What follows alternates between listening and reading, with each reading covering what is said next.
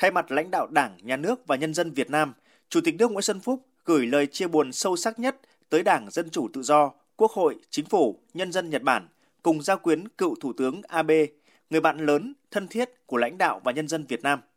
Chủ tịch nước Nguyễn Xuân Phúc khẳng định lãnh đạo và nhân dân Việt Nam ghi nhớ những tình cảm và đóng góp quan trọng của cựu Thủ tướng Abe Shinzo trong việc thúc đẩy quan hệ hợp tác hữu nghị Việt Nam Nhật Bản. Việt Nam luôn trân trọng quan hệ đối tác chiến lược sâu rộng Việt Nam Nhật Bản,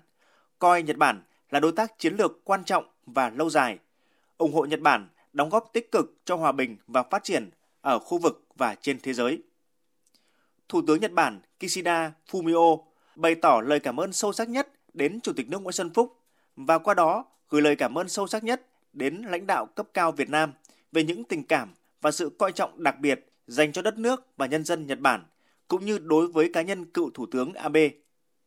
Đồng thời khẳng định Nhật Bản đặc biệt coi trọng quan hệ với Việt Nam và đánh giá cao những thành tựu phát triển kinh tế xã hội, vị thế, vai trò ngày càng quan trọng của Việt Nam ở khu vực và trên thế giới.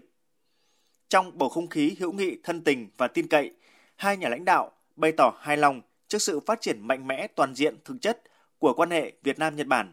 đồng thời nhất trí về phương hướng lớn nhằm phát triển quan hệ đối tác chiến lược sâu rộng Việt Nam Nhật Bản, hướng tới kỷ niệm 50 năm thiết lập quan hệ ngoại giao Việt Nam Nhật Bản vào năm tới.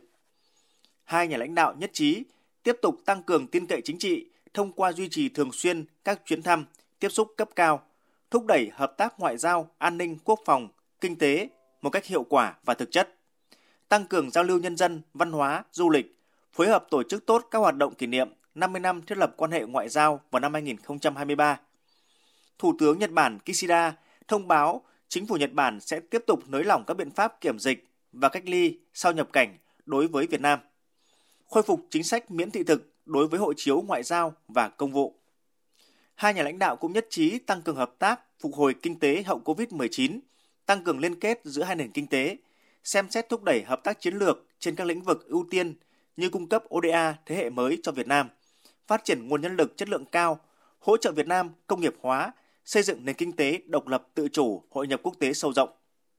Thủ tướng Kishida khẳng định chính phủ Nhật Bản tiếp tục đẩy mạnh cải thiện cơ chế, chính sách liên quan đến lao động người nước ngoài, trong đó có người Việt Nam tại Nhật Bản, tiếp tục hỗ trợ tạo điều kiện thuận lợi cho cộng đồng người Việt Nam sinh sống, học tập và làm việc tại Nhật Bản. Tại hội đàm, hai nhà lãnh đạo cũng đã trao đổi về một số vấn đề quốc tế khu vực cùng quan tâm.